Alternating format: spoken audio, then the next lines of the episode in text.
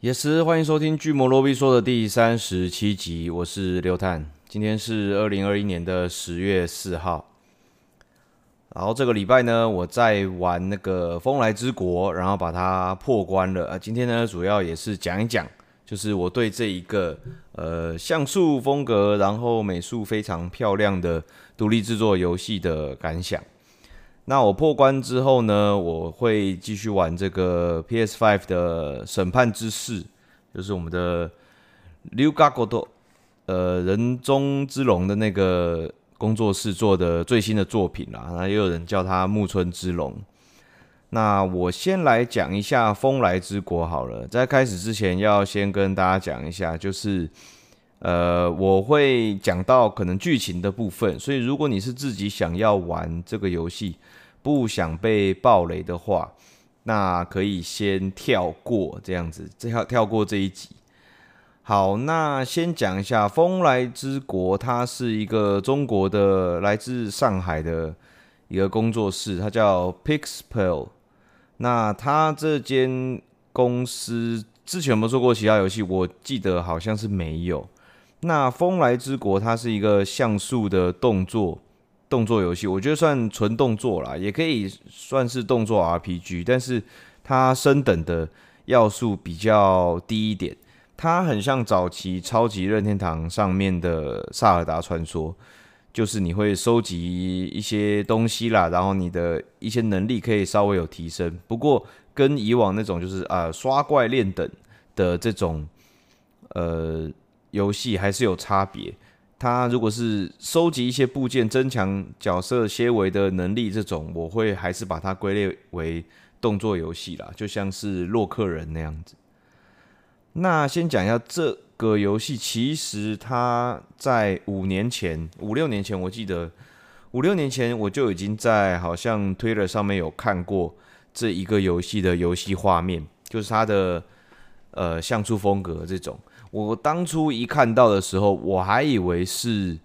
一个那种 Pixel 的艺术家，然后他们做的这种漂亮的场景，然后把它变成 GIF。后来又隔了一两年才知道说，其实这是一个独立游戏，它正在开发中。所以我那时候看到那个画面就非常惊艳，即使过了这么久，拉到现在，它还是一个在我心中像素游戏的画面的。最前段班，非常顶端这样。那这款游戏它的故事剧情，我就先爆雷讲一下。玩家所扮演的角色叫做 John，就是约翰，他是有蛮多身份的。不过他就是一个在整篇游戏贯穿是没有任何台词的这种无口戏的角色。不过他还是会有感情的啦。那玩家在游玩的时候，应该也会把自己带入在这个角色里面。那跟他作伴的是一个小女孩，叫 Sam，那翻译就叫做珊。她是一个谜一般的小女孩，在一开始的时候，她就是直接跟 John 在一起了，但是她跟他又没有亲戚关系，所以呃，玩家基本上应该在玩一开始游玩的时候，就对珊的身世之谜非常的好奇，也是贯穿整个游戏剧情最重要的角色。那由于约翰 John 他自己本身是没有台词的，所以所有的剧情的推进跟其他角色的对话，甚至陈述一些故事，然后剧情的贯穿也也跟珊的身世之谜有关系，所以珊才是带动整个剧情推动的角色。那游戏一开始出现的场景叫做波特岛，它是一个地底的城市，约翰在里面就是一个苦命的矿工，在里面生活的。这个居民感觉都有点，就是一方面有点井底之蛙啦，就是觉得这个地方好像就已经很棒了，然后就是在，但是在里面其实过的日子就蛮苦的，而且都被一个叫这个村长的家伙，有点就是像在非常专制的统治。那在这边其实就会遇到很多事情，然后呃每一个地图啦，一开始这个波特岛到后面的大坝城啊，然后还有后续的。城市，比如说好莱坞或是未来，它其实场景都规划得非常好，呃，应该说非常有特色啦。我先不讲好与坏好了，我讲非常有特色，然后也让玩家应该说是印象深刻。那还有另外一个贯穿游戏的，就是一个铁轨。这个铁轨呢，它在游戏中扮演了玩家从一个城市到另外一个城市，甚至有时间相关的概念。这个游戏是有这个时空跟轮回的这个世界观设计在里面的，所以玩家在搜寻三的身世之谜的时候，会觉得呃，会蛮期待，就是说呃，因为跟时间有关系，所以希望剧情的安排上会有一些。呃，跟时间旅行借由这个火车时间旅行有相关的设定，所以我觉得剧情驱使玩家继续玩下去，然后有这个好奇心，是一个这个游戏算是蛮厉害的地方。好，那我只讲一个大纲啦。总之，约翰跟山就是这样子一路的跟着这个火车，然后去搜寻身世之谜。还有这个游戏最大的威胁是黑潮。只要黑潮去侵袭了这个城市，那基本上这个城市的人人类就是无一幸免，全部都会死亡。那经历过几次的黑潮，那约翰跟山就更想要找到黑潮的原因，然后呢，也要想要再替可能死去的战友去复仇，或者是找出到底有没有办法去拯救他们。就是一个这个算是蛮强大的这个动机驱使的约翰跟山，还有玩家本身一直的继续玩下去。好，那这个游戏目前在 Metacritic 上面有八十四分，算蛮高分的，至少还在绿标里面。在 Steam 上面呢，Steam 商店呢评价也是截至录音为止有六千多的评论，那整体平均是 very positive，就是大多好评。那我自己我自己啦，我自己全部玩完之后呢，我给他的评分大概五颗星的话，我只会落在三点五。对，所以以以这个刚刚的 Steam 评价跟 Metacritic 这种比较有公信力的媒体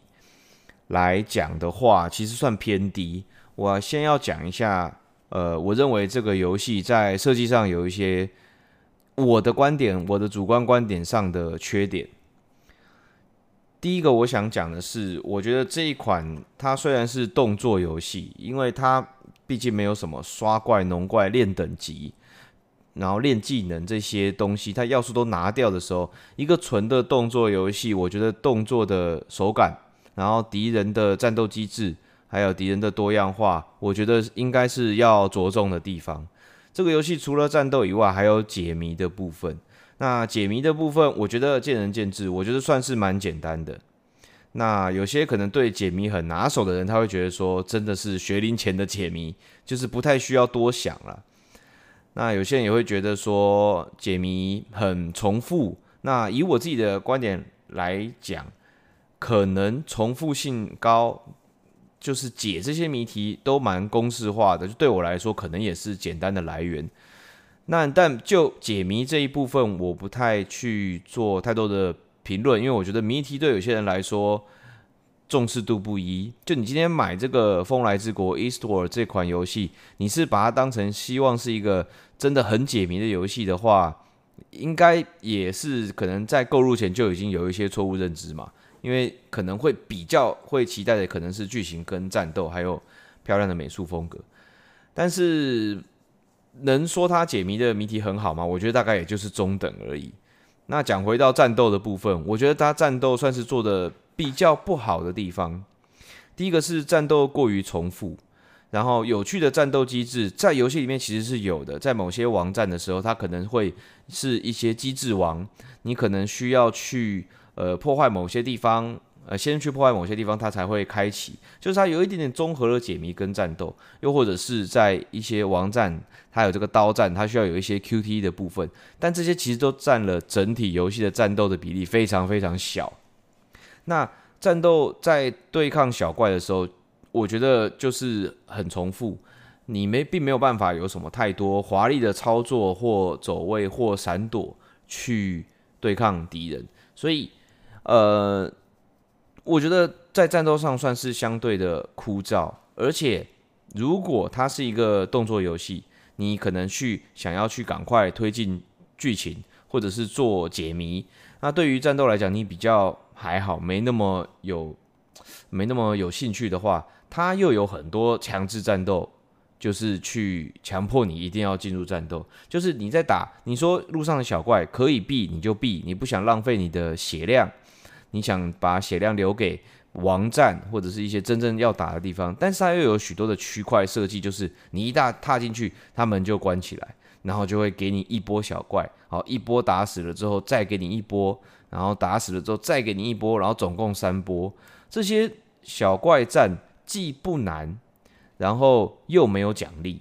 所以我觉得会让玩家在游玩的过程中会有比较烦躁的感觉。在这样的设计下，我会觉得说，可能制作组他不太喜欢说让玩家有这个可以农小怪练等的感觉，所以他做成动作游戏嘛。但是既然你不不让我们有等级可以提升，然后呢，小怪呢在你战斗然后胜利之后，没有什么太大的回馈，在这个游戏里面，小怪会掉的东西只有食材跟钱。那食材跟钱在这个游戏里面能做的事情又非常有限。食材就是你收集好之后，你可以去煮料理。那钱呢？钱呢就是你去商店可以买东西，但是买的东西不外乎就是消耗品跟，其实都是消耗品跟升级的部件。但是升级刚刚一前面讲过了，它不是那种可以让你疯狂练等的。RPG，它升等你的升级你的武器，你还是需要一些必要特定的地方才会取得的零件，所以它应该是随着游戏的进程就可以去升级，而不是说你可以当个十里坡剑神，你在一开始的地图就可以练到装备很好。所以重复刷小怪这件事情，对玩家来讲是没有任何奖励的。为什么？因为怪能掉落的东西，你只能拿来补血。可是如果我不打怪的话，我就不需要补血啊。那这样子的资源的循环，对玩家来讲，我觉得不太有太大的诱因想要去战斗，因为没有奖励嘛。然后你如果把它变成强制的话，那大家那个厌恶感就可能会上上升，会把这种强制战斗还有所有的小兵变成纯粹的障碍。那今天如果你一个游戏你主打的是剧情，我先不论它的剧情好与坏，如果是一个玩家会很希望可以了解后续到底发生了什么事情。剧情，再来是这个可能解谜的话，那你放这些小怪，对玩家的体感来讲，就是你在阻碍我，就是你在阻碍我在进行这个游戏。就算是像洛克人这么早期的动作游戏，你说它也是，其实就是放很多很多小怪跟很难的一些地形，它是阻碍你去遇遇到王。即使是他小兵根本就是拿来当障碍的，但是你在玩洛克人，你击杀小兵的时候，还是偶尔会有个大回血，甚至是呃 EUP one up 让你加命的，让你在这种你在通不过这些障碍已经够烦躁了之后，还有一点点犒赏玩家辛苦的战斗，所以你还会支持着你下去再继续的战斗嘛？那我觉得在这个机制上面，风来之国就让战斗变得真的会很烦躁。如果在设计上可以改，比如说小怪可能偶尔有机会掉落一大包钱，就钱真的很多。就虽然钱你说只能做的事能做的事情很少，但整个游戏的钱其实你经济还是算拮据的。其实我觉得他们根本就不需要去限制钱的数量，因为玩家的背包是有限的。你再有钱，你也不可能买九十九个回复药或者是料理在包包里面。既然你包包已经有限了。那人大玩家赚了很多钱，他也没有办法花完。但你至少要让玩家感受到他很 rich，而不是很拮据。然后他在玩，他在打这个小怪的时候，掉落到一包钱，他是有钱可以进账的。你知道，很多时候玩这种动作游戏或 RPG，玩家拿到钱，就算他到破关的时候身上有九九九九九九，那个对他来讲还是一个呃成长跟累积。跟分数，你把它想成古早古早的游戏的分数好了，分数根本没有任何意义，但是分数却是最原始驱使玩家去继续游玩的一件事情，所以你根本就不用吝啬去给玩家钱，所以你让小怪偶尔会喷一个好大一包钱，然后捡一次捡到很多钱，其实那个爽感跟战斗的那个诱因就会大很多，那更不用说游戏里面其实是有这个零件，刚刚讲的固定的地方取得的零件。甚至它在这里面还有一个机制是，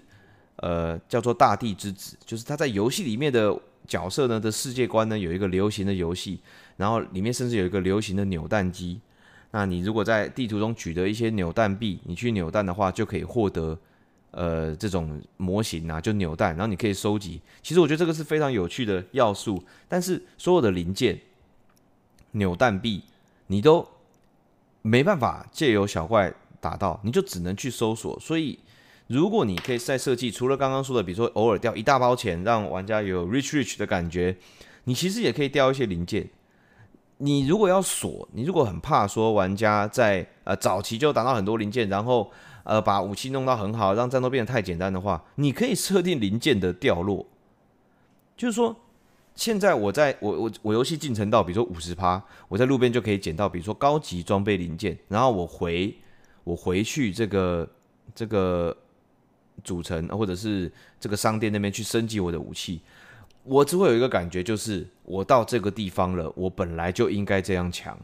就是你给你给玩家就是的想法，就是我到这边，我我才取得有办法取得这个道具嘛，因为我的剧情设计就是线性的，我在之前是没办法取得的。但是我到了之后，哦，我是靠自己搜索的没错，可是我就是取得了，然后呢，我去升级，这样子我其实没有被奖励到。我反而是觉得说啊，好险我有找到这个零件。如果我没找到这个零件的话啊，我不就是要拿一开始的武器，一直在这个应该要拿到这个零件的地方的怪物强度去战斗。呃，更何况是如果真的有人没有找到零件，没有去升到武器的话，那玩家所体验到的其实只有惩罚感，那就不太好。所以我觉得你不如让零件是有机会可以掉落，你让玩家去升嘛。你真的要限制武器的上限的话。你让每个组成，因为你组成也是线性去去去经过的嘛，你就让每个组成能升的上限变有限制就好啦。你不要可以超出这个区域太多，但是你也让玩家有点回馈嘛。而且更何况你的游戏是不能调难度的。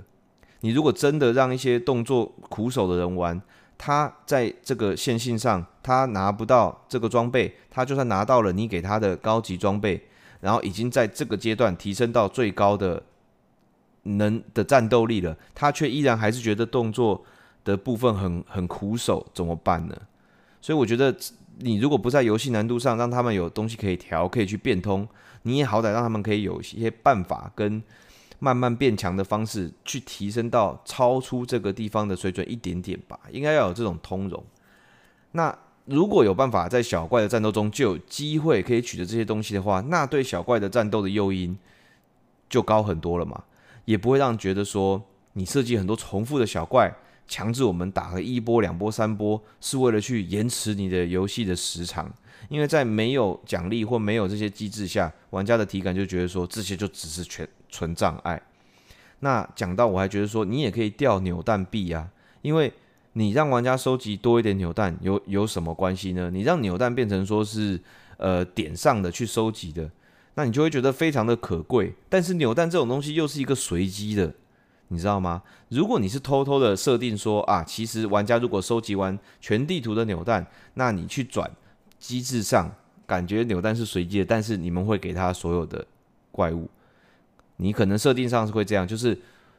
After all，大家如果拿到所有扭蛋币的话，一定可以收集完整套扭蛋。但是玩家不会知道啊，而且这样子的话，玩家感觉超不好的，因为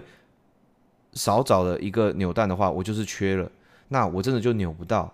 那你不如就是让玩家就是打的话都有机会打到扭蛋币，那大家就会觉得说，很就是为了扭扭蛋哦，所以我必须要长长的战斗，这样我才可以去收集完那个扭蛋，这样大家才会有。兴趣去诶、多打一些小怪，然后去收集，然后也不会觉得打小怪是枯燥乏味的，因为有可能会掉扭蛋币嘛。在不给人家农的状况下，我就不给提升能力的状况下，其实有很多机制可以去提升玩家的奖励感，而不是提升惩罚感。那这点我就会觉得说比较可惜。如果玩家的战斗诱因会大大提升的话，那这个游戏的战斗或许就不会让我啦，我感受到这么的枯燥跟没有目的。那再来，我觉得，呃，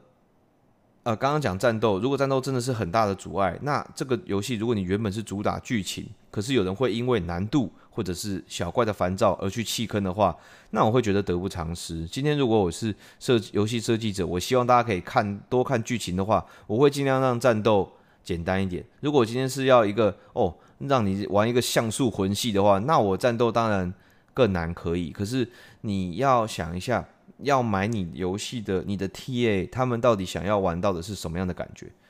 我一开始觉得说，哦，战斗其实还蛮简单的。但是其实我想到，我我是动作游戏玩家，我是魂系的这种二 D 的这种 platformer，全部都算是我觉得都不算太难的。但是今天如果是很多呃比较 casual 的人，或者他们喜欢玩 indie game 的话，他们又不不没有要期待说这是一个很难的动作游戏的话，你甚至连他们调简单跟浓变强，然后顺顺过关的机会都不给他们的话，我觉得真的是有可能会有人会因为这样子所以退坑的。好，那讲回到剧情好了，刚刚这样讲完的话，感觉说制作组应该是比较着重在剧情上面，以剧情上面来讲。我自己觉得，呃，在这个游戏从一开始，它所提供的氛围跟一开始的世界观，还有约翰跟山，嗯，蛮迷的这段关系，都是一个很庞大的世界观。再加上你，你有这种呃时间的要素在里面的话，那跟时间有关的作品，其实有很多，其实会很神嘛。如果你真的弄得很好的话，你会让他知道，就是说你全部都可以串在一起。不管是电影还是游戏，很多要用到呃时间观念的作品，其实他们都会扯到很多的悖论啊，或者是这个轮回，或者是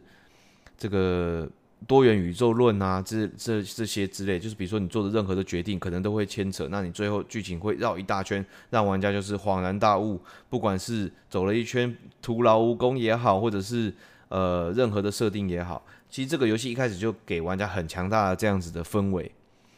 那呃，但是玩到最后，我老实说，我觉得虎头蛇尾，就是这个游戏的强项在哪边？我觉得它的单一人物的刻画啊，单一城镇的这个设计，我觉得都非常非常的优秀。所有的 NPC 你都觉得他们都是非常有自己的个性，然后呃，你会想了解他们的故事。但是呢，所有的这些角色，不管是主要角色还是次要角色，我觉得他们的关联性都偏低。你说路人就算了，连主要的角色，比如说各个的城里面的一些真的主线剧情的角色，他们的关联性都都偏低。连这个游戏里面表象上最大的反派是一个屁孩，叫所罗门。但是这个屁孩的出现，并不是那种大家会觉得纯粹反派，感觉他好像是有想法，有点东西，有点中二，所以在这种呃这种诶让人家有点又爱又恨的角色里面，感觉他背后应该是要有更多的故事的。那基于这个时空跳跃，我们也是经历了看到这个反派的年轻时候，呃长大的时候跟老年，我们反而经历了这个反派的，就是。老中青这样，那你会期待说到最后期希望有个反转。他在这一整个他的人生都在试图阻止我们去发现真相或怎么样。你会觉得说他应该有一些更深远的呃目的跟动机跟执着嘛，才会有这么大的动机一整个辈子都在对抗我们。但是到最后的时候，其实我觉得他刻画的不够不够不够深，就是让你觉得。剧情好像还有好多的空洞。讲到讲到剧情有很多的空洞，其实很多独立游戏会有这样的呃毛病，因为很多游戏它可能还在 early access，那它可能是边筹钱边做。如果真的呃大家没兴趣，呼声不好，也没有这种支持者，那有点像募资的感觉，那他就不会再继续做下去了。但是今天风来之国不是诶、我不，我不，我不去否定他们身为独立工作室的执着跟我觉得敬业的态度。他们把游戏全部做完之后，再才上架。从我们看到，从我看到那个他游戏画面到现在，至少隔了五年，而且从他们开发期间应该更早，所以五年以上一定有。那既然玩家都等了五年了，你今天并不是说你还在 Early Access，大家都等这么久了，然后也期待说你把游戏就完整推出的话。我并不会觉得说，我我并不太能认同，就是说，你后续的东西靠更新补完，因为我觉得没有必要。你如果今天你只试出第一章啊，第一个岛，你就停了，然后就上架，然后你就卖个呃一两百块，然后让大家玩，然后你 To be continue，你一张一张这样出，我觉得都比现在你推出一整个，然后你说结局了，但是我觉得后段的剧情感觉没有交代的太清楚，会会来的还要好，所以我觉得剧情安排上后面让我觉得真的有一点虎头蛇尾，尤其是后续的后半段的战斗跟解谜，那重复性真的太高，最后有一个塔。他这个上上下下，我觉得花了真的很多的时间，但是其实剧情的推推进没那么多，那我就会觉得说，其实你的剧情的深度并没有你一开始，我觉得你设定的时间，设定了约翰跟山这样子的角色，感觉很有深度，大那这些层大大小小的角色很有深度，就最后我觉得有点虎头蛇尾。那我必须要讲一下，可能有些人会觉得说，一个好的游戏，好的剧情，它其实不一定要全部告诉你。它应该要让你可以自己去有讨论度，或者是它是一个开放式的。呃，比如说像《黑暗灵魂》好了，其实它整个游戏根本就没有讲什么剧情，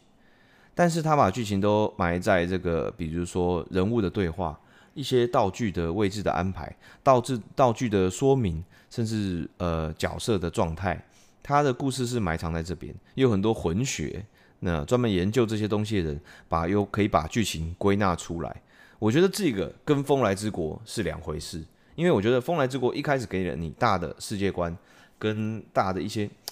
呃，怎么讲，就是让你一直觉得好像 something big，就是有些东西要发生，然后最后你希望一个，你希望来一个强大的，让你瞠目结舌的这个结局，让你觉得惊艳。但是我觉得《风来之国》没有，没有给我，它其实到最后，呃。怎么讲？有点像那种旧时代的 JRPG。你说旧时代 JRPG，它剧情其实超级线性的吧，又超级无聊，对不对？你想 FF，呃，太空战士一代好了，它其实也是时间的关系耶。但是就算是这么旧的 RPG，它还是有一个轮回，让你觉得说，哇，原来我们在我们一开始这些光之战士一开始这样子，一开始对抗的这个人，他其实。他就是最早最早时间穿梭来的人，所以我所以我们所有我们对抗的这些魔王，都是因为他的力量不足，所以他找了这个四个魔王来来破坏水晶，所以我们这个世界才被又打乱一次。那我们的出现是为了终止这个轮回，就连这么早期啊，一九八五年出的 RPG，它都用它的硬体能力。然后呢，它的呈现方式都给了你一个这个时间的这个故事一个 closure，让你觉得啊，原来是这样啊啊，搞了半天原来是这样啊，那这样合理了，或者是哇，原来我们忙了这么多，其实一开始这个就是怎么样怎么样，连这么简单的游戏都有一个这样子的 closure，但是我觉得这个游戏就没有，里面有很多角色，我觉得其实都超级可惜，比如说有一个角色，他叫做威廉。他是一个从我们一开始就离乡背井，从我们一开始的城就听过他的名字，但是他就离乡背井了。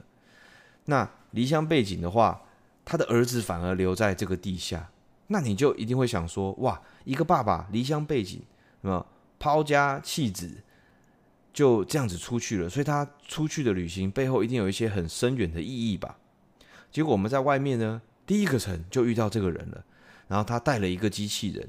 啊，然后把机器人。跟小孩一样在照顾，同时又是伙伴，又是小孩，然后他就一直在为了这个，呃，他的这个旁边的这个机器人叫丹尼尔，一直为了这个像他小孩一样的机器人在劳心劳力。那你这个时候又会开始想象了，他是不是那种真的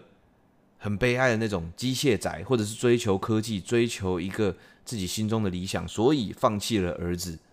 然后那这个机器人应该背后真的有一些很重要的东西吧？玩玩玩玩到最后也是没有，中间也有好多属于他们的故事，感觉都在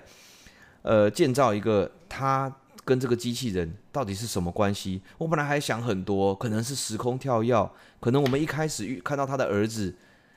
是还活着的时候，其实我们出去的时候他儿子早就死了，但是他的儿子可能被他的技术把他用灵魂关在这个机器人里面，所以他才对他这个机器人这么好。那。不停的都在搜寻一些，比如说禁忌的科技或者是技术，让这个机器人变成人。而且真的中间的剧情是，他有很想要把这个这个丹尼尔变成人的，结果没多加琢磨，他就是很执着这个机器人。到了最后的结局，甚至还多了一个画面，是他跟这个机器人还有他的儿子开心的在地下一起生活，我就觉得说，What the fuck？你前面你前面给我们的东西，感觉好像真的是很厉害、很冠冕堂皇这样子的东西，结果最后好像就真的没什么。我会觉得说啊，真的有点可惜啊！你这个题材跟这个人物设计，如果配上这个美术，有一个很大的这个剧情在进行的话，我会觉得说会真的会变成神作。我觉得给他六星，我绝对会给他六星。所以呃，我觉得竹凡不及被宰啦，它里面有太多东西是我像举像刚刚那样的例子，它给你好多设定，让人觉得好有深度。希望最后可以了解说他们这些人的动机。因为他们的人物是这么的立体，所以他们的动机应该也要是真的很真实的、很强烈的，甚至很悲哀、很矛盾的，让我们更能觉得这个角色，呃，你更可以更这个角色更真实，然后你也可以更沉浸在这个故事里。但是觉得我觉得后面都没有交代，就真的蛮蛮可惜的。所以这这个两大点呢、啊，就是我给这个游戏只有三点五颗星的原因。好，那。这两个大缺点讲完了，我还是要讲一下优点呢、啊。优点就是第一个，我觉得它价格便宜。它目前在 Steam 上面的定价，因为因为它其实已经是就是完成游戏了，它并没有标它是 Early Access。那它自己的这个呃，在上面 Steam 上面的定价是两百九十五块，所以是三百元以内，其实你就买到了一个你真的要玩到要素收集的差不多的话，至少要二十个小时的游戏。所以，呃，即使花了这么多年开发，它还是然后给了你蛮足的游戏内容，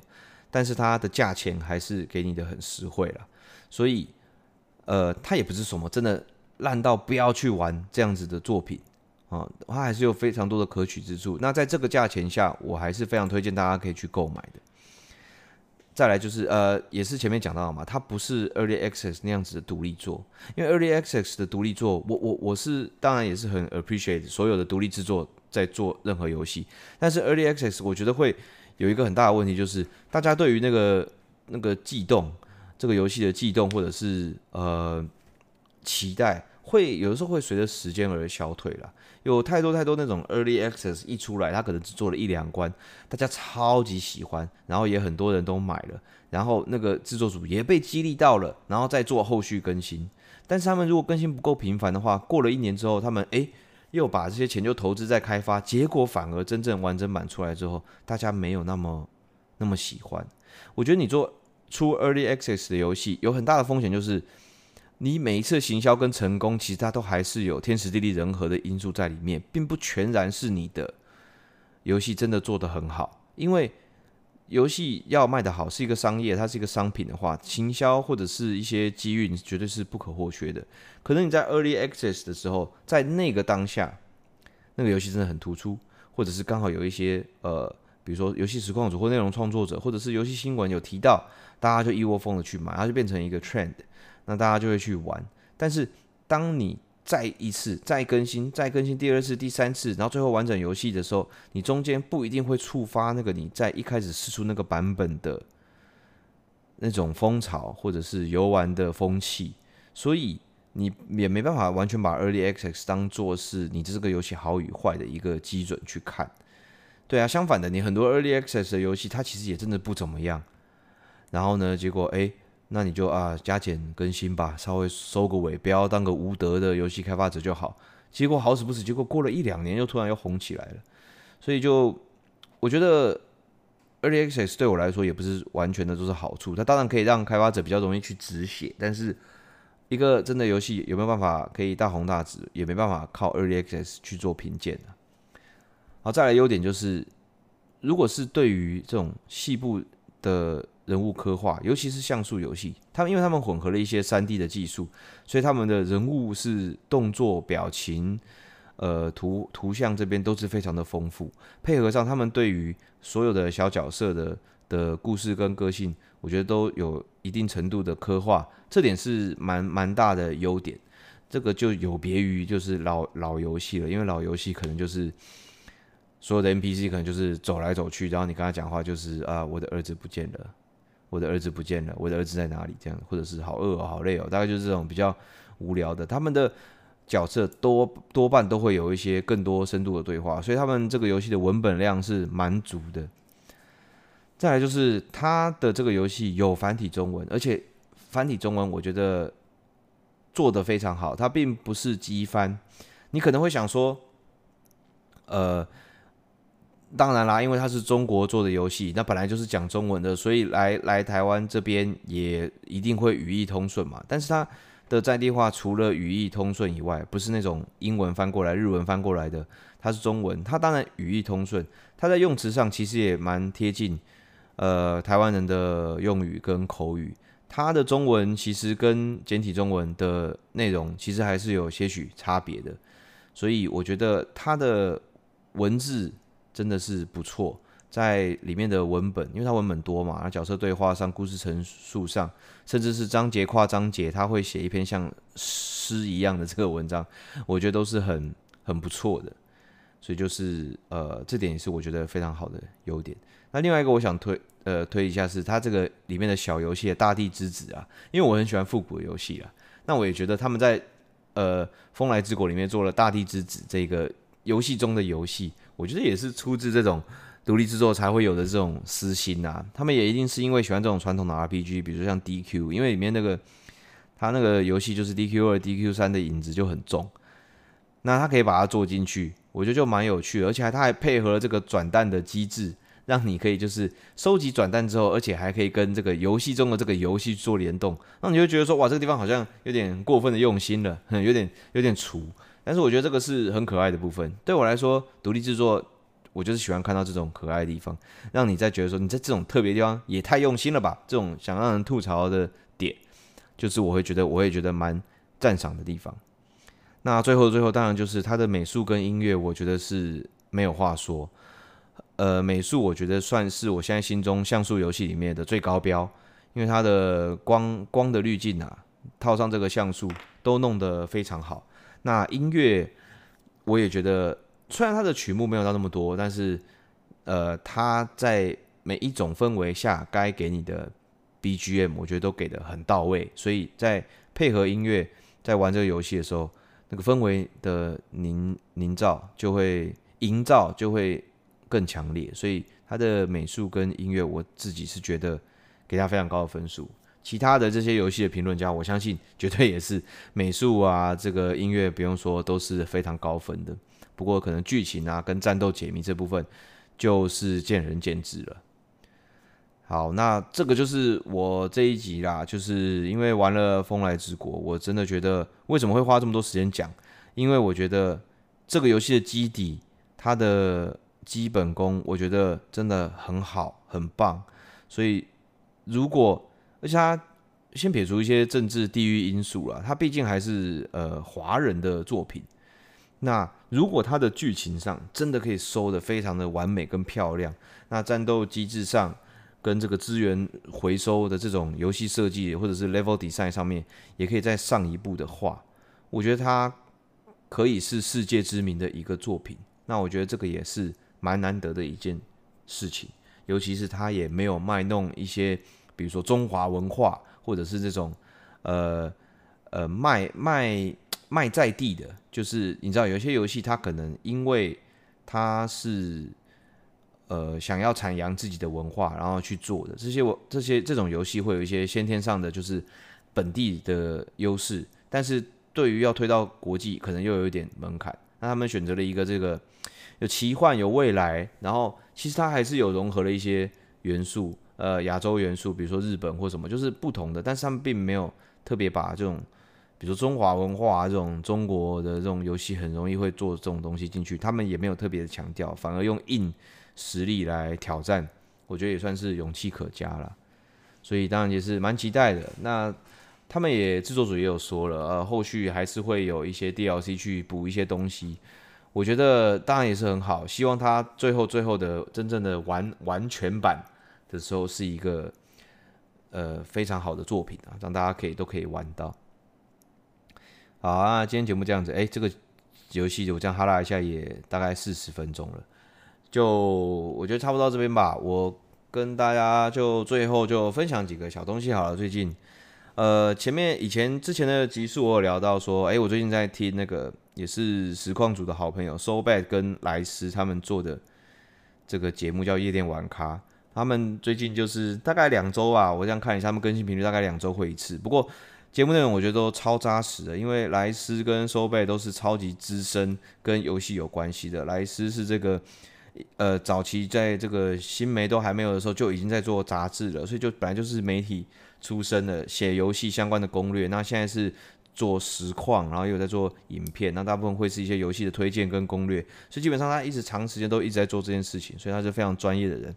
那 SoBad 从早期的选手到后来是这个赛评，然后有办过比赛，然后也在目前在 Twitch 就是直播平台任职，所以对于这种新媒，然后跟电竞也是真的呃领域也是非常非常的资深。那他们两个就是相辅相成，然后这样子聊天，我觉得那节目真的非常好听。那最他们最新的一集，我可以先跟大家讲一下，他们在聊这个氪金相关的，他们也请到特别来宾尼亚，也是一个呃。氪金 呃，氪金氪蛮凶的一个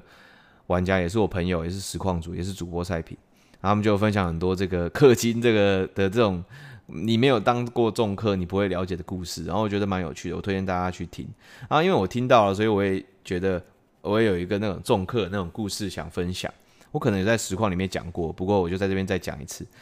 呃，以前我也在游戏公司工作过嘛，所以也有就是呃有了解到说一些。呃，在中国那个地方，他们的这个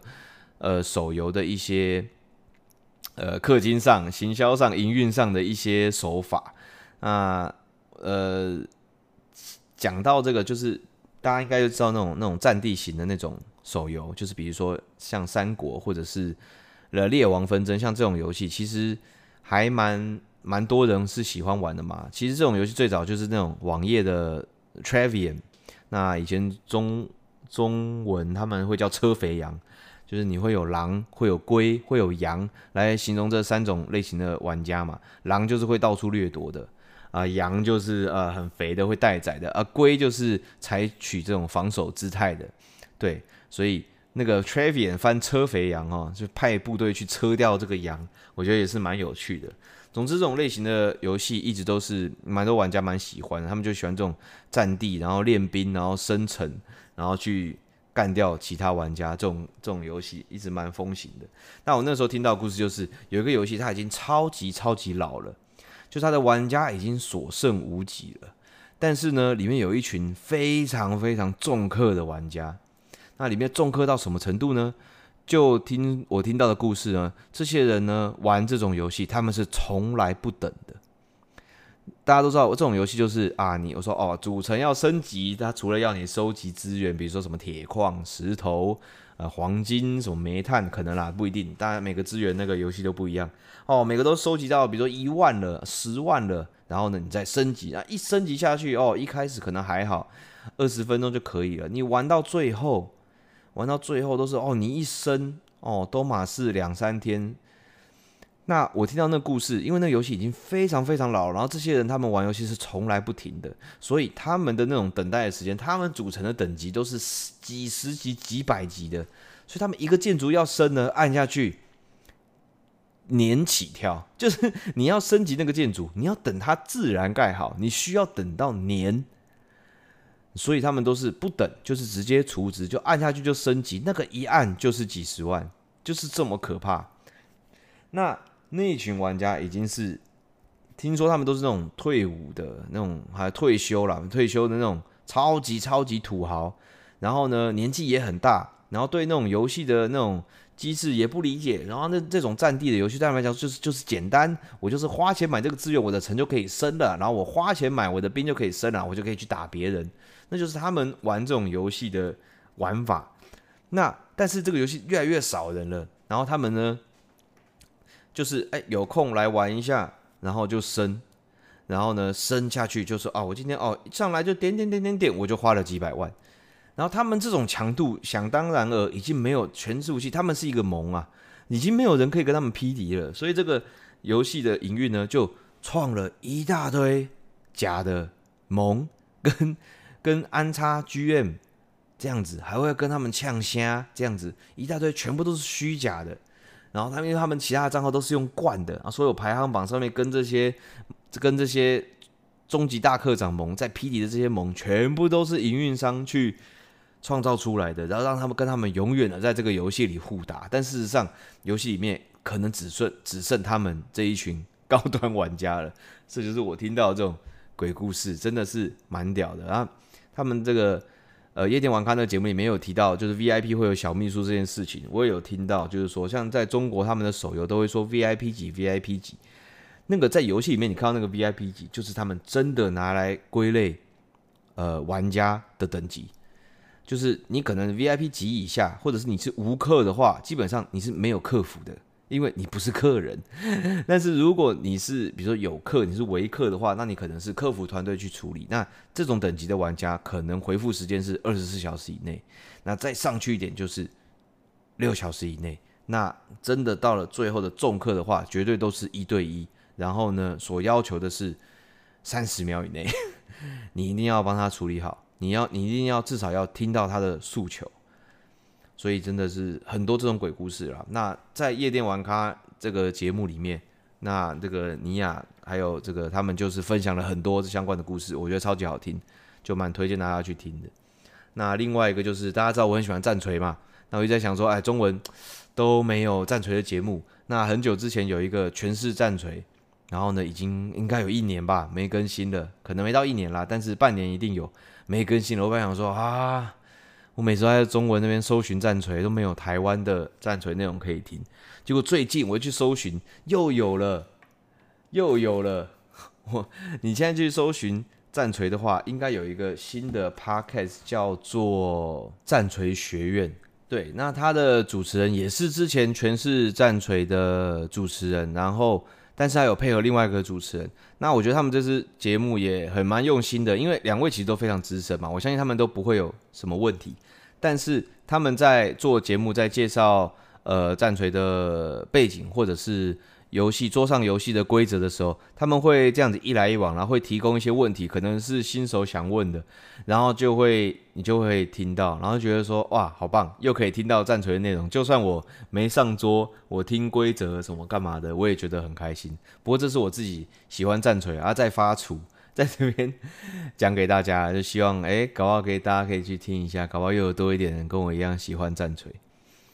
然后最后一个，上一集有讲到说，我不知道要怎么样去整理，就是呃写一些东西，比如游戏相关的简评。那这个礼拜呢，我就在 Discord 上面跟我的观众听众在里面讨论，然后大家就有推荐很多平台嘛，Word 呃 WordPress 啊，呃部落格啊，然后这个 Medium 啊，或者是一些。不同的东西，但是我觉得都没有到我的点。就后来有一个人跟我推荐了一个叫做 Notion 的平台，就我一用，我直接发疯。这个东西太神了，我觉得它的这种高自由度，然后又去中心的这种设计，我觉得太厉害了。我觉得它可以取代太多东西，它可以取代 Trello，就是你们做这种，比如说 Trello 就是你安排工作嘛，或者是敏捷开发，你可能会要用到这种字、这种卡片、进度卡、分数卡之类的。然后呢，Evernote 你拿来记笔记的，把它分门别类的这种笔记软体呢，也全部可以取代你的字介、你的网志、你的收集的食谱、你家里的书籍的资料，然后你的这个记账，然后你每天的 To Do List，什么什么狗屁东西，你用 Notion 都可以弄出你想要的样子，我觉得真的太屌了。然后我就。整个礼拜都在玩这个表格，我现在想把家里什么狗屁东西都建档。我一开始只是想说去整理一下我呃一年哦，不要不说一年，就是说我不停的在玩什么游戏，然后它的进度是怎样。然后呢，我玩完了之后会给他一个短评，然后把它 archive 起来。我只是想建一个像这样子的档，去记录一下自己到底玩了哪些游戏，到底试玩了哪些游戏。我觉得也算是我自己对我自己做呃游戏 podcast 或者是做游戏实况、做游戏内容。给自己的一个 resume，可能是履历，或者是呃，就自己的人生的一个记录了。就这个用下去之后，哇，真的超超爽，害我什么东西都想建档。我现在也做了一个，就是呃，我正在游玩的手游有哪些，然后我的刻度，明明是刻度了，积极度大概到哪边，然后我有没有工会，有没有干嘛，我也把它建档了。所以如果有观众听众想要玩游戏，跟我一起或加入我的工会，怎么干嘛，也可以看看我在玩哪些，有没有跟你重复的这样子。我也想建这个，然后我也想把家里所有的实体片也建一个档，哦，对不对？然后呢，有哪些搞到哪天我想出售的话，我可以看啊，出售的话我就把它改成已出售或怎么样，我就可以知道我啊到底有收集过哪些实体的。我想把家里所有的电线有没有那种 USB、USB、USB 那种 Type C 啊、Type B，然后什么 HDMI 线有没有那种 AC 线、VGA 线什么的 DP 线那种干嘛？到底有几条？然后在哪里？我都想把它归档，我已经变成一个归档厨了，你知道吗？总之就是这样，分享给一分享分享一些跟生活啦，可能就跟游戏没有太大的关系，一点点关系啦，就分享给大家。OK，好，那这一集呢，呃，这个 email 也没有。那就差不多分享到这边，一样有任何问题，有任何想法，到 Twitter follow 我，我会贴一些跟游戏相关的东西，然后到 Discord 可以直接跟我讲话，然后呢，Podcast 相关内容有问题也可以在里面，或者是有建议有意见都可以在里面讲，Twitter 也可以，或者是如果你用 Apple Podcast 的话，也可以留下这个评价，然后你可以留言，你要留几星都可以，有什么意见都可以留，我都会看，我有都会念。那如果你想要留比较长的文给我的话，也欢迎寄 email 到我的信箱。那我们这集就差不多到这边了，感谢大家，拜拜。